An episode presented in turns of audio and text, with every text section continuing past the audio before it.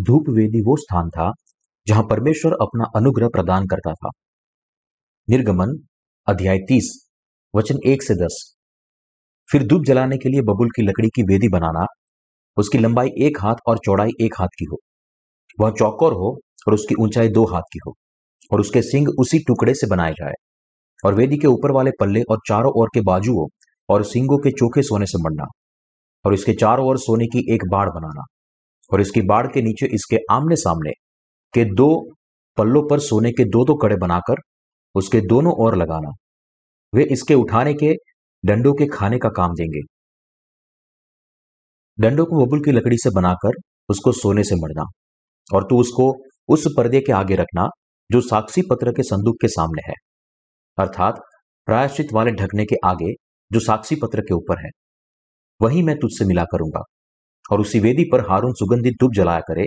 प्रतिदिन भोर को जब वह दीपक को ठीक करे, तब वह धूप जलाए और गोधूली के समय जब हारून दीपक को जलाए, तब धूप जलाया करे। यह धूप यहोवा के सामने तुम्हारी पीढ़ी पीढ़ी में नित्य जलाया जाए। उस वेदी पर तुम किसी अन्य प्रकार का धूप न जलाना और न उस पर होम बलि और न अन्न बलि चढ़ाना और न उस पर अर्ध देना। हारून वर्ष में एक बार इसके सिंगों पर प्रायश्चित करे और तुम्हारी पीढ़ी पीढ़ी में वर्ष में एक बार प्रायश्चित के पाप बलि के लहू से इस पर प्रायश्चित किया जाए। यह यहोवा के लिए परम पवित्र है। यदि हम परमेश्वर के पवित्र स्थान, यानी कि परमेश्वर के घर के अंदर कदम रखते हैं तो सबसे पहले हम दीवट, भेंट की रोटी की मेज और धूप वेदी को देखते हैं। धूप वेदी को परम पवित्र स्थान के प्रवेश द्वार के सामने रखा गया था, जहाँ प्रायश्चित का टकना था। दीवट और भेंट की रोटी की मेज के पास इस धूप वेदी की लंबाई और चौड़ाई दोनों एक एक हाथ थी, जबकि उसकी ऊंचाई दो हाथ थी। बाइबल के अंदर एक हाथ का मतलब तकरीबन आज के समय के 45 से 40 सेंटीमीटर। इसलिए धूप वेदी कुछ हद तक छोटा समकोणीय थी, जिसका नाप तकरीबन 50 सेंटीमीटर लंबा और चौड़ा और ऊंचाई 100 सेंटीमीटर थी। और होम बलि की वेदी की तरह धूप वेदी के चारों कोनों पर सिंग लगे हुए थे। बबुल की लकड़ी से बनी धूप वेदी पूरी तरह से सोने से मड़ी हुई थी। पवित्र स्थान के अंदर जो धूप वेदी है उसके चार सिंग। जब महायाजक साल में एक बार प्रायश्चित का बलिदान अर्पण करता था तब उसे बलिदान के पशु जिसके इस, जिसने इसराइल के लोगों के साल भर के पापों को सहन किया था उसके लहू को मिलाप वाले तंबू के आँगन में रखे होम बलि की वेदी के सिंगों पर छिड़कना पड़ता था। इसी तरह महायाजक को इस लहू को धूप वेदी के सिंगों पर भी छिड़कना पड़ता था। जैसे यह लहू परमेश्वर को अर्पण किया गया था, इसलिए वह इसराइल के लोगों के पाप की समस्या को हल करता था, जो उन्हें परमेश्वर के पास जाने से रोकते थे। हम में से प्रत्येक व्यक्ति ने पानी और आत्मा के सुसमाचार पर विश्वास करने के द्वारा पाप की माफ़ी पाई है, और नए नियम के वर्तमान युग में हमारा यह विश्वास सारी बाधाओं को दूर करता है, जब हम परमेश्वर की उपस्थिति में प्रार्थना करने के लिए आते हैं। यहाँ तक कि इस संसार में जीवन जीते हुए धर्मी व्यक्ति भी पाप करता है। हालाँकि क्योंकि हम यीशु के बपतिस्मा और उसके लहू के बलिदान पर पुराने नियम की बलिदान की पद्धति के प्रतिबिंब के रूप में विश्वास करते हैं, इसलिए हम अभी भी परमेश्वर के सामने आ सकते हैं और निडरता पूर्वक प्रार्थना कर सकते हैं। यहाँ तक कि धर्मी व्यक्ति भी इस दुनिया में किए हुए अपने पापों की वजह से परमेश्वर की उपस्थिति में अपने आने को संकोच करता है।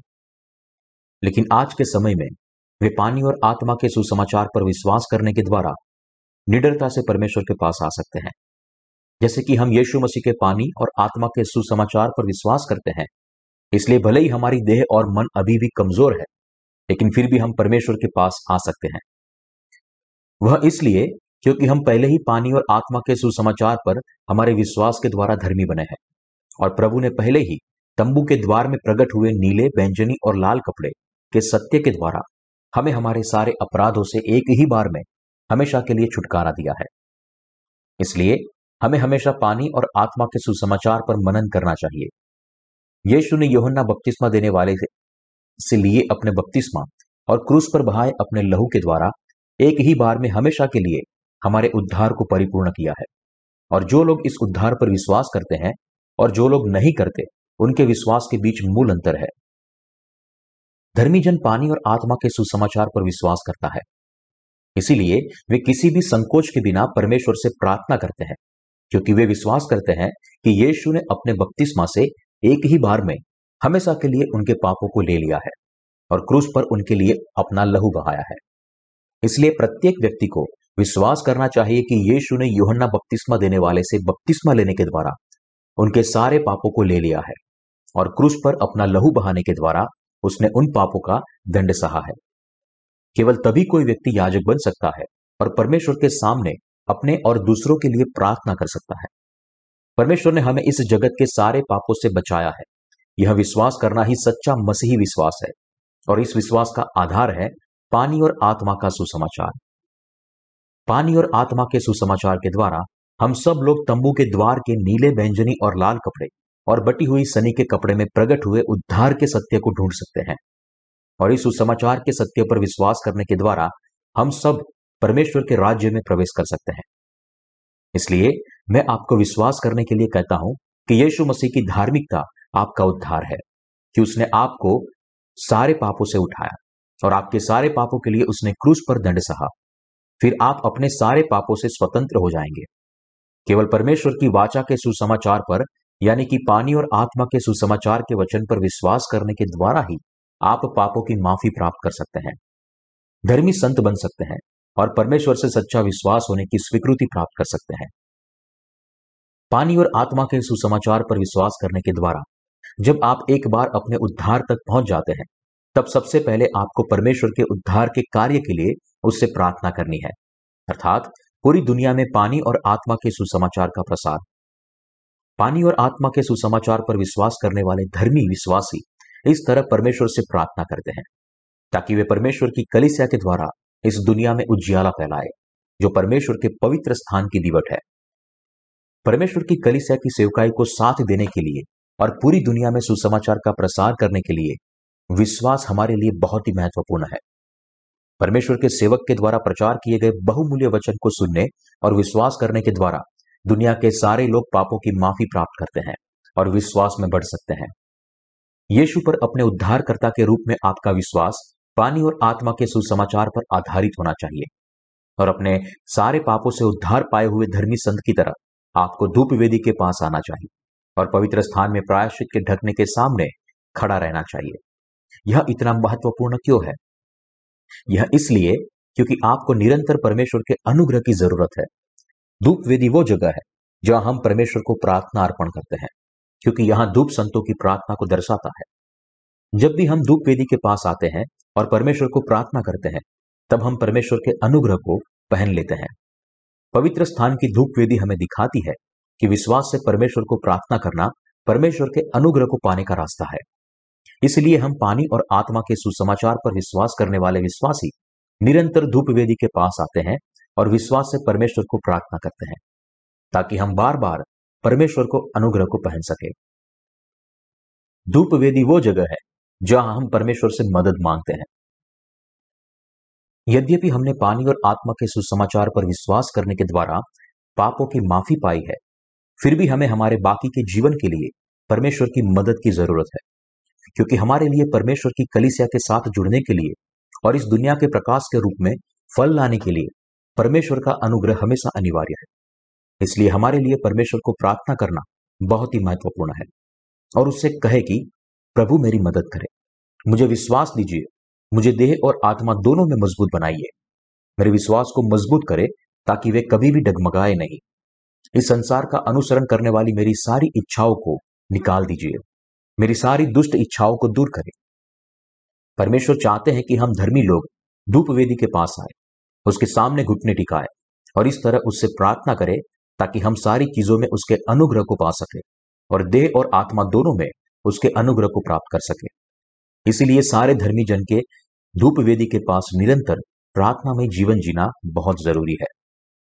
यद्यपि हम धर्मी लोग पानी और आत्मा के सुसमाचार पर विश्वास करने के द्वारा नया जन्म पाए हैं और हमारे सारे पापों से उद्धार पाए हैं, फिर भी हमारे लिए परमेश्वर को प्रार्थना करके हमारे हर दिन के जीवन में उसके अनुग्रह को प्राप्त करना बहुत ज़रूरी है।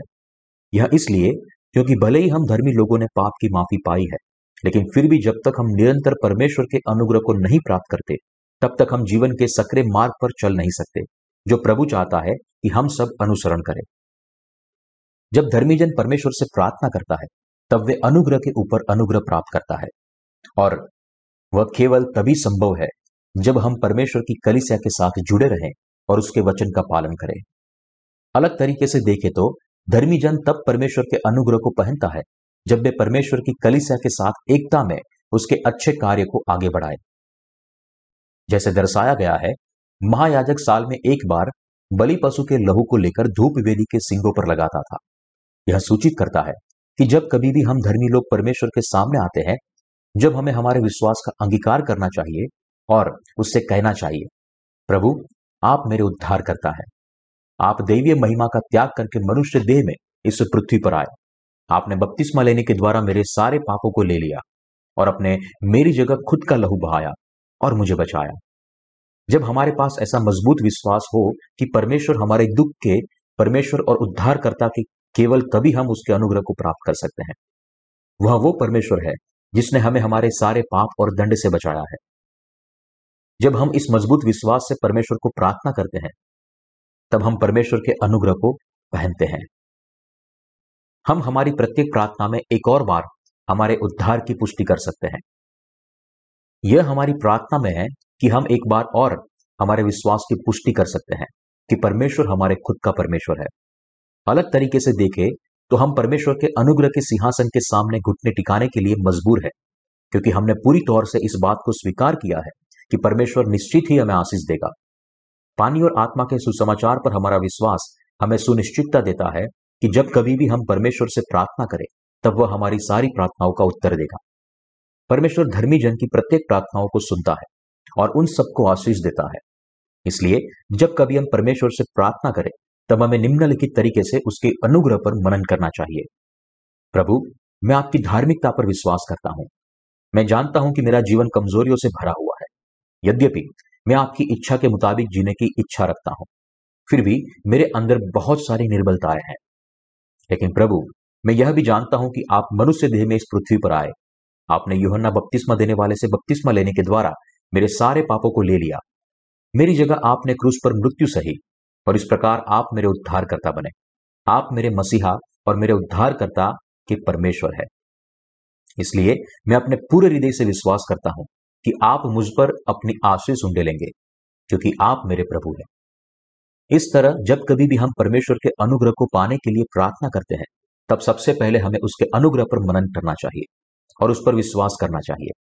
फिर हमारे पास परमेश्वर से हमारी सारी ज़रूरत के लिए मदद मांगने की निडरता आ जाती है। और हम, वह हमसे कहता है, हाँ, तुम वास्तव में मेरी अपनी संतान हो। तुम्हारा विश्वास अटल है इसलिए मैं वास्तव में तुम्हारा परमेश्वर हूँ, और तुम वास्तव में मेरी अपनी प्रजा हो। इसलिए मैं आपकी प्रार्थनाओं का उत्तर दूँगा और हमेशा तुम्हारे जीवन में आशीष दूँगा। मैं तुम्हें प्रायश्चित के ढकने पर मिला करूँगा। मैं तुम्हारी प्रार्थना से देख सकता हूँ कि मुझ पर तुम्हारा विश्वास दृढ़ है, और तुमने अपना सारा विश्वास मुझ अकेले पर रखा है, और तुम अपने पूरे हृदय से विश्वास करते हो कि मैं तुम्हारा परमेश्वर हूँ। इसलिए मैं तुम्हारी सारी प्रार्थनाओं को सुनूँगा ताकि इस जगत के लोग जान पाए कि मैं वास्तव में तुम्हारा परमेश्वर हूँ। इस तरह यह तब होगा जब हम प्रभु के उद्धार पर विश्वास करेंगे, जिसे परमेश्वर ने अपने अनुग्रह में दिया है और अपने आशीषों के द्वारा दिखाया है। हम हमारे सारे पापों से बच गए हैं, यह पूरी कहानी का अंत नहीं है। उसके विपरीत, यदि हमने वास्तव में हमारे सारे पापों से छुटकारा पाया है तो हमें विश्वास करना चाहिए कि परमेश्वर की आशीषों की शुरुआत हो गई है। इसलिए परमेश्वर की धार्मिकता पर विश्वास करने के द्वारा हम हर दिन उसके अनुग्रह को पहनते हैं। केवल तभी हम धार्मिक जीवन का अनुसरण कर पाएँगे। इसलिए, जब कभी भी हमारे मन में ऐसा कुछ होता है, जो हमें चिंता में डालता है, तब हम परमेश्वर से प्रार्थना करते हैं और कहते हैं, प्रभु, कृपया मेरी मदद करें। कृपया अपनी कलिसिया की मदद करें। आपकी कलिसिया को अभी आपके कार्य को आगे बढ़ाने के लिए आपकी मदद की बहुत ज़रूरत है। जहाँ तक कि जब सांसारिक चीज़ों की बात आती है तब यदि कोई भी चिंता या प्रार्थना आपके मन में आते हैं, तब हमें धूप वेदी के पास आना चाहिए और विश्वास से अनुग्रह के सिंहासन के सामने प्रार्थना करनी चाहिए। तब हम देखेंगे कि परमेश्वर सारी चीज़ों के लिए हमें अपने अनुग्रह में ढक रहे हैं। यह आपको यह याद रखना चाहिए कि धूप वेदी वो जगह है, जहाँ हम परमेश्वर से अनुग्रह प्राप्त करते हैं। हम संतों को किसी और कारण के लिए नहीं, लेकिन परमेश्वर के अनुग्रह को प्राप्त करने के लिए प्रार्थना करनी चाहिए। दूसरे शब्दों में, हम परमेश्वर की आशीष पाने के लिए उससे प्रार्थना करते हैं। अब जब हम विश्वास के द्वारा बचाए गए हैं तो यदि हम अपना बचा हुआ सारा जीवन परमेश्वर के वायदे के वचन पर विश्वास करके और उसकी आशीषों को प्राप्त करके जीना चाहते हैं तो यह हमारे लिए बहुत ही अनिवार्य है कि हम परमेश्वर से प्रार्थना करें। इस तरह दुख वेदी हमारे लिए परमेश्वर का अनुग्रह प्राप्त करने के लिए है। जब हम परमेश्वर से प्रार्थना करते हैं, तब सबसे बड़ी रुकावट जिसका हम सामना करते हैं, वह है पाप। इस संसार में ऐसा कोई भी नहीं है जो निष्कलंक जीवन जी रहा है। इसलिए जब हम परमेश्वर के सामने आकर प्रार्थना करने की कोशिश करते हैं, तब सबसे पहला संकोच का स्रोत हमारा पाप है। इसलिए एक बार और उद्धार के सत्य पर मनन करना और हमारे विश्वास को नया करना हमारे लिए बहुत ही महत्वपूर्ण है। कि प्रभु ने पहले ही हमारे सारे पाप तंबू के द्वार के नीले, व्यंजनी और लाल कपड़े से मिटा दिए हैं। दूसरे शब्दों में कहे तो हमें दृढ़ता से विश्वास करना चाहिए कि यीशु मसीह खुद परमेश्वर इस पृथ्वी पर हमारे उद्धारकर्ता के रूप में आए, बपतिस्मा लेने के द्वारा हमारे पापों को उठाया और इन सारे पापों के लिए दंड सहा। और इसलिए हमारे परमेश्वर और उद्धारकर्ता का धन्यवाद करें कि हम पहले से ही हमारे सारे पापों से मुक्त हो गए हैं। जब हमारे पास ऐसा विश्वास होगा, केवल तभी हम परमेश्वर से उसका अनुग्रह और आशीष मांग सकते हैं। केवल तभी हम परमेश्वर से प्रार्थना कर सकते हैं कि वह हमें आशीष दे। यह हमें सीख देता है, देने के लिए था, प्रभु के उद्धार के कार्य को याद दिलाने के लिए था, कि साल में एक बार बलि पशु के लहू को धूप वेदी के सिंगों पर छिड़का जाता है। जो व्यक्ति को अपने सारे पापों की माफ़ी की निश्चितता है, केवल वही निडरता पूर्वक परमेश्वर से प्रार्थना कर सकता है। जब हम परमेश्वर से प्रार्थना करते हैं, तब हम बिना संकोच उससे हमारी सारी जरूरतों के बारे में मांग सकते हैं। उसे हमारे पिता या उद्धारकर्ता कहकर बुला सकते हैं। हम इस तरीके से उसे बुला सकते हैं क्योंकि परमेश्वर वास्तव में हमारा पिता, हमारा प्रभु और हमारा उद्धार करता है। दूसरे शब्दों में, हमें परमेश्वर को विविध नामों से बुलाने और उसे प्रार्थना करने के लिए संकोच नहीं करना चाहिए, क्योंकि वह न केवल हमारा सृष्टि करता है, लेकिन उद्धार करता भी है। इसी तरह हम सबको परमेश्वर से प्रार्थना करनी चाहिए। प्रभु, मुझे मेरे सारे पापों से बचाने के लिए आपका धन्यवाद। मुझे वास्तव में आपकी आशीष और आपकी मदद की ज़रूरत है। इसलिए प्रभु मेरी मदद करें और मार्ग में मेरे प्रत्येक कदमों को जांचे। मैंने कुछ चीज़ें अच्छी तरह से की है, लेकिन मैंने बहुत सारी गलती भी की है और अभी भी मेरे अंदर कुछ चिंताएँ हैं। मैं वह सब आपके हाथों में सौंपता हूँ प्रभु। मैं चाहता हूँ कि आप मेरी मदद करें और मेरे मार्ग में मेरा मार्गदर्शन करें। मुझे खोई हुई आत्माओं के पास लेकर चलिए, ताकि मैं उन्हें आपके सुसमाचार का प्रचार कर पाऊँ और आपके लिए बहुत सारे आत्मिक फल लाऊं। उनके हृदय को खोल दे और उनके हृदय की भूमि पर हल चलाइए, ताकि मैं सुसमाचार के बीज को बो सकूँ। मैं चाहता हूँ कि आप अपनी कलिसिया को भी मजबूती से पकड़ के रखें और अपने सेवकों के ऊपर अपनी दृष्टि बनाए रखें। उन सबको आशीष दे, ताकि पानी और आत्मा के सुसमाचार को लाभकारी ढंग से प्रचार किया जा सके। होने दे कि यह सुसमाचार पूरी दुनिया में फैल जाए। आपके सेवकों को आपकी रक्षा की ज़रूरत है और इसलिए मैं चाहता हूँ कि आप उन्हें अपनी दृष्टि तले बनाए रखें। प्रभु, मुझे आशीष दे और मेरे परिवार को आशीष दे, मेरे बच्चों को आशीष दे, संतों को भी आशीष दे, मसीह में मेरे सारे साथी भाई और बहनों को आशीष दे। होने दे आपकी आशीष प्रचुर हो, ताकि आपकी कलिशा के बाहर खड़े अविश्वासी भी बचाए जाए। जब हम इस तरह प्रार्थना करते हैं और हमारी आशा और सपने परमेश्वर के हाथों में सौंप देते हैं तब वो निश्चित ही हमारी प्रार्थना का उत्तर देगा और हमें आशीष देगा। इसी तरह हम प्रार्थना के द्वारा परमेश्वर की प्रचुर आशीष को प्राप्त कर सकते हैं और इसी तरह हम हर दिन उसके अनुग्रह को प्राप्त कर सकते हैं। परमेश्वर उन लोगों का परमेश्वर है जो उसकी धार्मिकता पर विश्वास करते हैं। वो उन लोगों का परमेश्वर है जो दृढ़ता से पानी और आत्मा के सुसमाचार पर विश्वास करते हैं। इसलिए परमेश्वर कभी भी अपने विश्वासी पर अपना अनुग्रह बरसाने में विफल नहीं होता।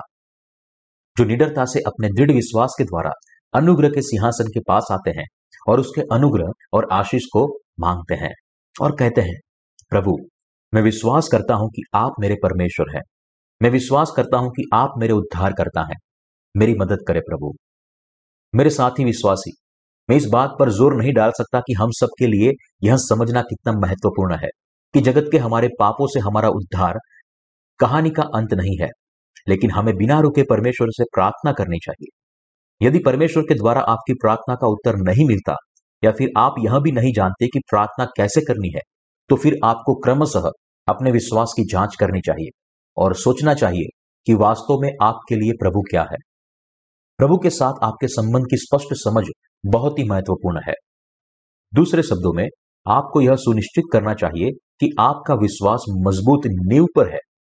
पूरे हृदय से यह समझना और विश्वास करना चाहिए कि प्रभु आकाश और पृथ्वी का सृष्टि करता है।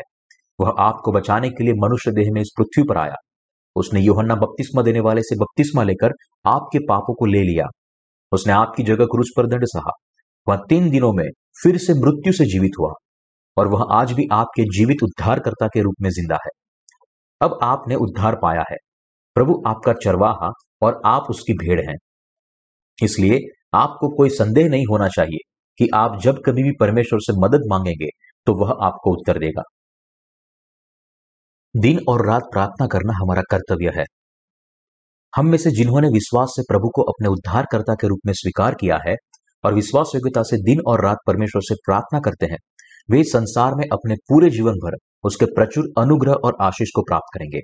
उसके विपरीत, हम में से जो लोग किसी कारण से प्रार्थना नहीं करते चाहे भले ही वे आडंबर से यह सोचते हैं कि उनके बिना मांगे भी परमेश्वर उनकी सारी जरूरतें पूरी करेगा, या फिर परमेश्वर के वचन पर उनके विश्वास की कमी है, वे लोग परमेश्वर की आशीष को प्राप्त नहीं कर पाएँगे, क्योंकि उनके विश्वास में धूप वेदी की कमी है।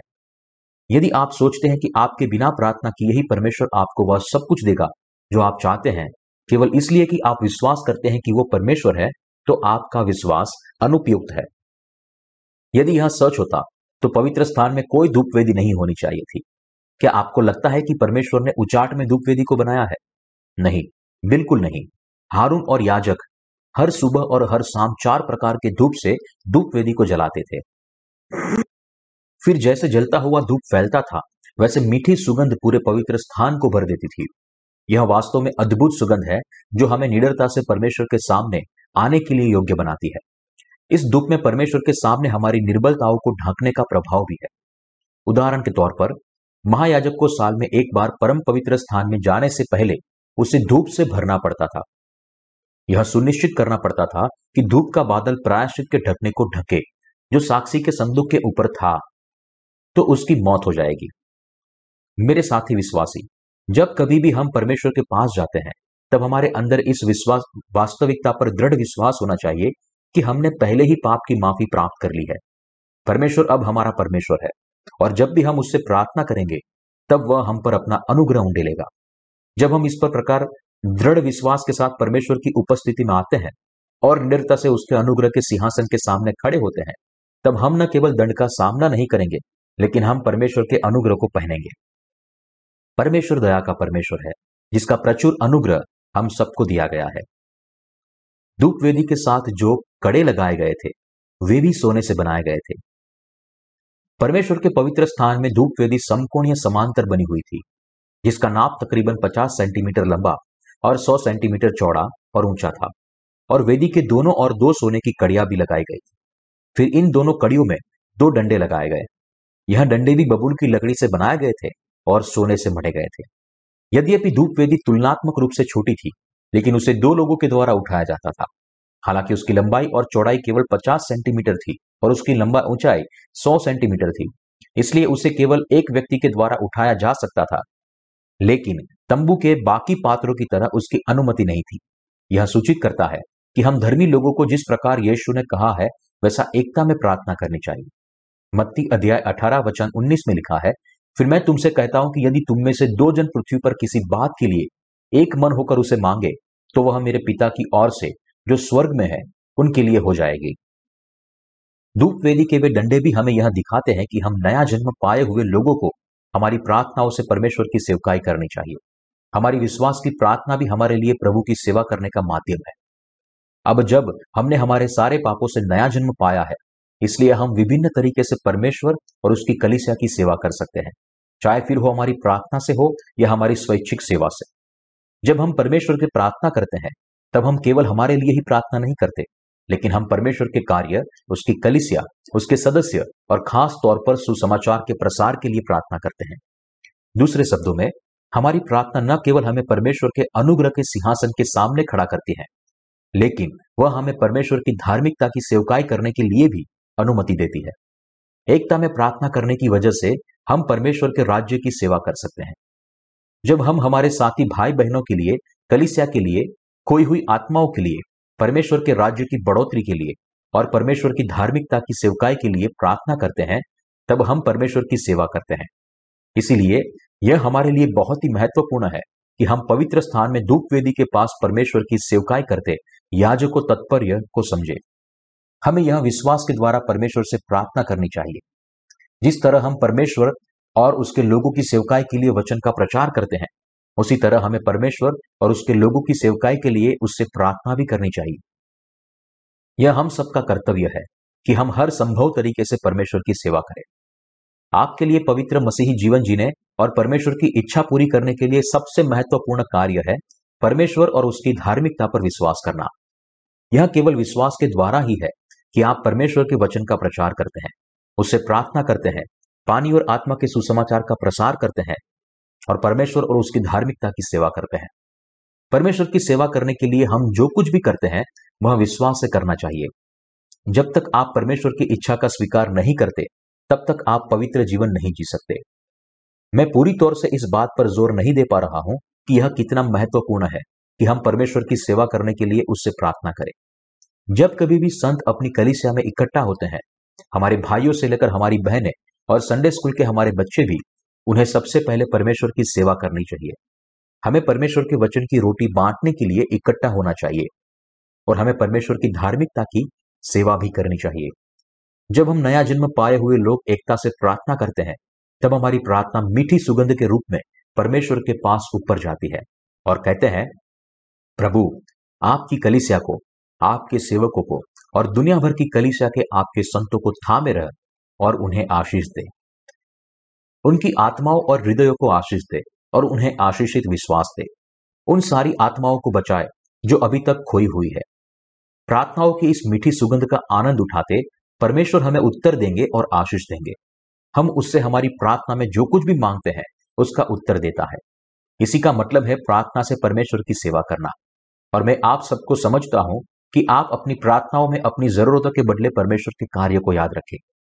जबकि सारे संतों के लिए प्रार्थना करने की ज़रूरत है, इसलिए यदि आप किसी भी तरीके से दूसरे लोगों से ज़्यादा समय तक प्रार्थना कर सकते हैं, भले आप निवृत्त हो या बीमार हो, आपको परमेश्वर की कलिसिया, उसके सेवक और उसके संतों के लिए प्रार्थना करनी चाहिए। यह गृहिणी के लिए विशेष महत्वपूर्ण है। यह पैसे की तंगी की वजह से नहीं है कि हम परमेश्वर की सेवा नहीं कर सकते। आप बिना पैसे के परमेश्वर की सेवकाई कर सकते हैं। आप जितना चाहे उतना अपने विश्वास के द्वारा पानी और आत्मा के सुसमाचार की सेवकाई कर सकते हैं। जिस प्रकार धूप वेदी को दो व्यक्तियों के द्वारा अपने कंधे पर उठाने के लिए उसके दोनों तरफ़ कड़ियों में दो डंडे लगाए गए थे, इसलिए जो लोग गरीब हैं, वे यदि परमेश्वर की कलिसिया के साथ जुड़ते हैं, केवल तभी अपनी विश्वास की प्रार्थना के द्वारा परमेश्वर की सेवा कर सकते हैं। उसी प्रकार जो लोग धनवान हैं, वे अपनी भौतिक चीज़ों से परमेश्वर की सेवा कर सकते हैं। ये मत कहिए कि मैं अपनी नौकरी में बहुत व्यस्त हूँ, इसलिए परमेश्वर की सेवकाई के लिए समय नहीं निकाल सकता। मेरे पास समय नहीं है। प्रत्येक धर्मी व्यक्ति अपने विश्वास के द्वारा परमेश्वर और उसकी इच्छा की सेवा कर सकते हैं, चाहे फिर वो उसकी भेंट, प्रार्थना या सुसमाचार के प्रचार के द्वारा हो। हम सब प्रभु की इच्छा की सेवकाई करने के लिए पर्याप्त है। यदि हमारे अंदर ऐसा करने की इच्छा है तो। और यदि हम नया जन्म पाए हुए लोग इच्छा रखें तो परमेश्वर की आशीष हम प्राप्त कर सकते हैं। परमेश्वर हम सबको, जो पानी और आत्मा के सुसमाचार पर विश्वास करते हैं, उन्हें आशीषित करता है। प्रभु हमारा चरवाहा है। प्रभु के साथ हमारा रिश्ता इतना घनिष्ठ है कि कोई भी व्यक्ति या कुछ भी हमें उससे अलग नहीं कर सकता। आइए, मत्ती अध्याय 26 वचन 26 से 28 28 की ओर मुड़े। जब वे खा रहे थे तो यीशु ने रोटी ली और आशीष मांगकर तोड़ी और चेलों को देकर कहा, लो खाओ, यह मेरी देह है। फिर उसने कटोरा लेकर धन्यवाद किया और उन्हें देकर कहा, तुम सब इसमें से पियो, क्योंकि यह वाचा का मेरा वह लहू है, जो बहुतों के लिए पापों की क्षमा के निमित्त बहाया जाता है। यीशु नाम का मतलब है उद्धारकर्ता या मसीहा, और हम यह घोषित करने के लिए उसे हमारा प्रभु कहते हैं कि वह हमारा परमेश्वर और स्वामी है। हमारा प्रभु यीशु हम सबको छुड़ाने के लिए इस पृथ्वी पर हमारे उद्धारकर्ता के रूप में आया। परमेश्वर खुद मनुष्य की देह में इस पृथ्वी पर आए और क्रूस पर मरने से ठीक पहले हमारे प्रभु ने आखिरी भोजन तैयार किया। अपने चेलों को इकट्ठा किया और उन्हें रोटी और दाख रस दिए और उन्हें कहा, रोटी लियो और उसे खाए। यह मेरी देह है। इस कटोरे को ले और उसमें से पाए। यह वाचा का मेरा लहू है, जिसे बहुत तेरे लोगों की पापों की माफ़ी के लिए बहाया गया है। इसका मतलब है कि परमेश्वर ने हमारे उद्धारकर्ता के रूप में इस पृथ्वी पर आकर हमें बचाया। और व्यक्तिगत रूप से पानी और आत्मा के द्वारा अपने वायदे किए हुए वचन को परिपूर्ण किया। ठीक वैसे जैसे पुराने नियम में भविष्यवाणी की गई थी। इस पृथ्वी पर हमारे उद्धारकर्ता के रूप में आकर, हमारे प्रभु ने योहन्ना बपतिस्मा देने वाले से यर्दन नदी में बपतिस्मा लेने के द्वारा इस जगत के सारे पापों को स्वीकार किया। फिर उसने क्रूस पर अपनी देह सौंप दी और इस प्रकार जगत के सारे व्यक्ति के दंड को सहा और उसने मृत्यु से जीवित होकर हमें नया जीवन दिया है। धूप वेदी पर छिड़का जाने वाला बलि पशु का लहू यीशु मसीह की शारीरिक मृत्यु को दर्शाता है। उसी प्रवृत्ति से अपने बपतिस्मा के द्वारा हमारे सारे पापों को उठाने के बाद यीशु मसीह ने हमारे लिए खुद को क्रूस पर बलिदान किया और अपना लहू बहाया। इस बलिदान को धन्यवाद जिसके द्वारा हमने उद्धार पाया है। पानी और आत्मा के सुसमाचार पर हमारे विश्वास के कारण हम हमारे उद्धार तक पहुँच पाए हैं। यह किसी अंधे और गलत विश्वास के द्वारा नहीं है कि हम हमारे पाप सारे पापों से बचाए गए हैं। लेकिन यह केवल यीशु, खुद परमेश्वर के हमारे उद्धारकर्ता के रूप में इस पृथ्वी पर आने से, बपतिस्मा लेकर हमारे सारे पाप खुद पर उठाने और हम सबके लिए अपना कीमती लहू बहाने के द्वारा हुआ है। उस प्रकार परमेश्वर ने हमारा उद्धार परिपूर्ण किया है, जो तंबू के द्वार के पर्दे के नीले बैंजनी और लाल कपड़े और बटी हुई सनी के कपड़े में निहित है। यहाँ बैंजनी कपड़ा सूचित करता है कि राजाओं का राजा मनुष्य बना। यह हमें सिखाता है कि यीशु ने योहन्ना बपतिस्मा देने वाले से बपतिस्मा लेने के द्वारा हमारे पापों का स्वीकार किया और हमारी जगह अपना लहू बहाकर हमारे पापों की कीमत चुकाई। इस प्रकार प्रभु हमारा उद्धार करता बना। पानी और आत्मा के सुसमाचार पर का विश्वास वो विश्वास है जो हमें प्रभु भोज में हिस्सा लेने के लिए योग्य बनाता है। जब यीशु ने अंतिम भोज के लिए तैयारी की, तब उसने केवल रोटी ही नहीं, लेकिन दाख रस को भी तैयार किया और उसने अपने चेलों को दोनों में से खाने और पीने के लिए कहा। यहाँ रोटी यीशु की देह को दर्शाती है, जो सूचित करती है कि हम पापियों को बचाने के लिए परमेश्वर खुद मनुष्य बना। रोटी यह भी सूचित करती है कि यर्दन नदी में बपतिस्मा लेने के द्वारा यीशु ने खुद की देह पर हमारे सारे पापों को ले लिया। दूसरी ओर, दाख रस लहू के जीवन और उद्धार को दर्शाती है, जो यीशु ने क्रूस पर हमारी जगह बहाया। इसलिए जब कभी हम पवित्र प्रभु भोज में हिस्सा ले, तब हम सबके लिए यह अनिवार्य है कि हम सबके पास यह दृढ़ विश्वास हो कि परमेश्वर खुद हमें बचाने के लिए मनुष्य देह में इस पृथ्वी पर आए। उसने बपतिस्मा लेने के द्वारा हमारे सारे पापों को खुद पर ले लिया। उसने क्रूस पर हमारी जगह दंड सहा और इस प्रकार उसने हमें बचाया और हमारा व्यक्तिगत उद्धारकर्ता बना। दुर्भाग्यवश, हालाँकि ज़्यादातर मसीही सटीक कारण नहीं जानते कि क्यों यीशु मसीह ने प्रभु भोज की स्थापना की और उसके दोबारा आगमन तक हमें उसका पालन करने के लिए कहा। आपको अपने विश्वास के जीवन को हल्के में नहीं लेना चाहिए। यदि आप खुद जब तक इस बात से सुनिश्चित नहीं है कि यीशु आपका उद्धार करता है तो फिर आपको पवित्र प्रभु भोज में यीशु की रोटी और दाख रस लेने से पहले इसके बारे में लंबा सोचना चाहिए। भावुक होने के बजाय सावधानी से सोचे और दृढ़ता से अपने आप को पूछे कि वास्तव में प्रभु आपका प्रभु है या नहीं। परमेश्वर आपका और मेरा परमेश्वर है। उसने आपके और मेरे पूर्वजों को बनाया था और उसने हमें इस पृथ्वी पर पैदा होने की अनुमति दी है। यह परमेश्वर और कोई नहीं, लेकिन यीशु है। और यीशु खुद परमेश्वर हमारे खुद के उद्धारकर्ता के रूप में इस पृथ्वी पर आया। हमें बचाने के लिए हमारे उद्धारकर्ता के रूप में इस पृथ्वी पर आकर उसने अपने बपतिस्मा के द्वारा हमारे सारे पापों को खुद पर ले लिया। फिर वह विश्वास योग्यता से हमारे यहाँ प्रत्येक पापों को क्रूस तक लेकर गया और क्रूस के दंड को सहा, जो केवल अपराधी के लिए था, ताकि हम हमारे पापों के लिए दंड का सामना न करें। इस तरह प्रभु ने हमें हमारे सारे दंड से बचाया। यदि आप केवल एक पल के लिए भी पानी और आत्मा के सुसमाचार के बारे में सोचे तो आप उद्धार के इस सत्य को आसानी से समझ सकते हैं। जगत के सारे पापों से बचने का मतलब है पानी और आत्मा के सुसमाचार पर हमारे हृदय में विश्वास करना। मैं विश्वास करता हूँ कि प्रभु ने अपने पानी और लहू के द्वारा मुझे मेरे सारे पापों से बचाया है। ऐसा कुछ भी नहीं है जो मैंने खुद मेरे उद्धार के लिए किया हो। जब यीशु इस पृथ्वी पर आया तब उसने बैतलेहन की छोटी चरनी में जन्म लिया। तब मैं वहाँ नहीं था। न ही मैं किसी भी रूप या प्रकार से मौजूद था, और ना ही मैंने परमेश्वर से मुझे बचाने के लिए कहा था। लेकिन मेरे उद्देश्य का विचार किए बिना प्रभु को मनुष्य के देह में इस पृथ्वी पर आना पड़ा, केवल मुझे बचाने के लिए।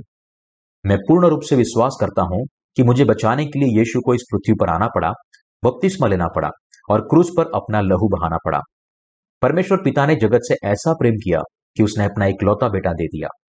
परमेश्वर खुद प्रत्येक मनुष्य को बचाने के लिए इस पृथ्वी पर आया और उसने वास्तव में आपको और मुझे हमारे सारे पापों से बचाया और वह आपका और मेरा उद्धार करता बना।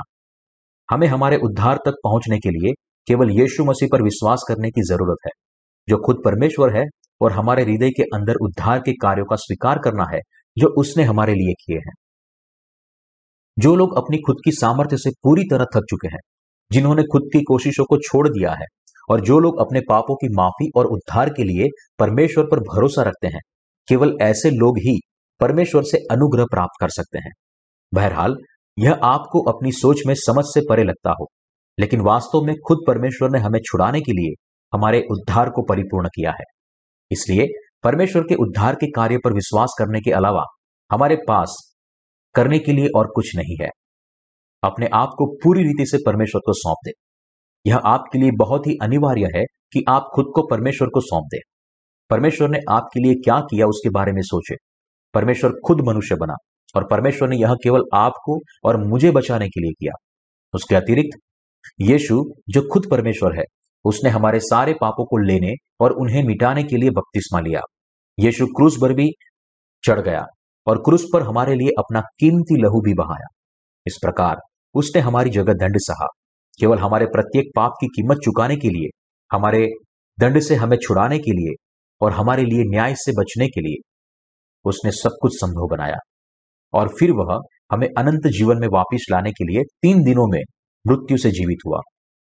और अब वह परमेश्वर पिता के सिंहासन के दाहिनी ओर बैठा है और हम सबको देख रहा है। वह देख रहा है कि कौन अपना सब कुछ उसके, यानी कि खुद परमेश्वर और उद्धारकर्ता के हाथों में सौंपने के लिए तैयार है और कौन पूरे हृदय से उस पर विश्वास करता है। जिन्होंने यीशु को प्राप्त किया है, वे वे लोग हैं जिन्होंने अपना सब कुछ परमेश्वर को सौंप दिया है।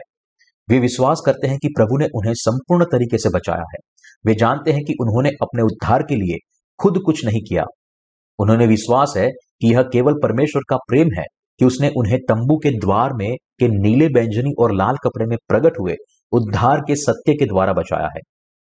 और ऐसे सारे लोग, जिन्होंने अपने आप को संपूर्ण रीति से परमेश्वर को सौंप दिया है, और जिन्होंने अपने हृदय में परमेश्वर और उसके वचन का स्वीकार किया है, उन्हें परमेश्वर ने अपनी संतान बनने का अधिकार दिया है।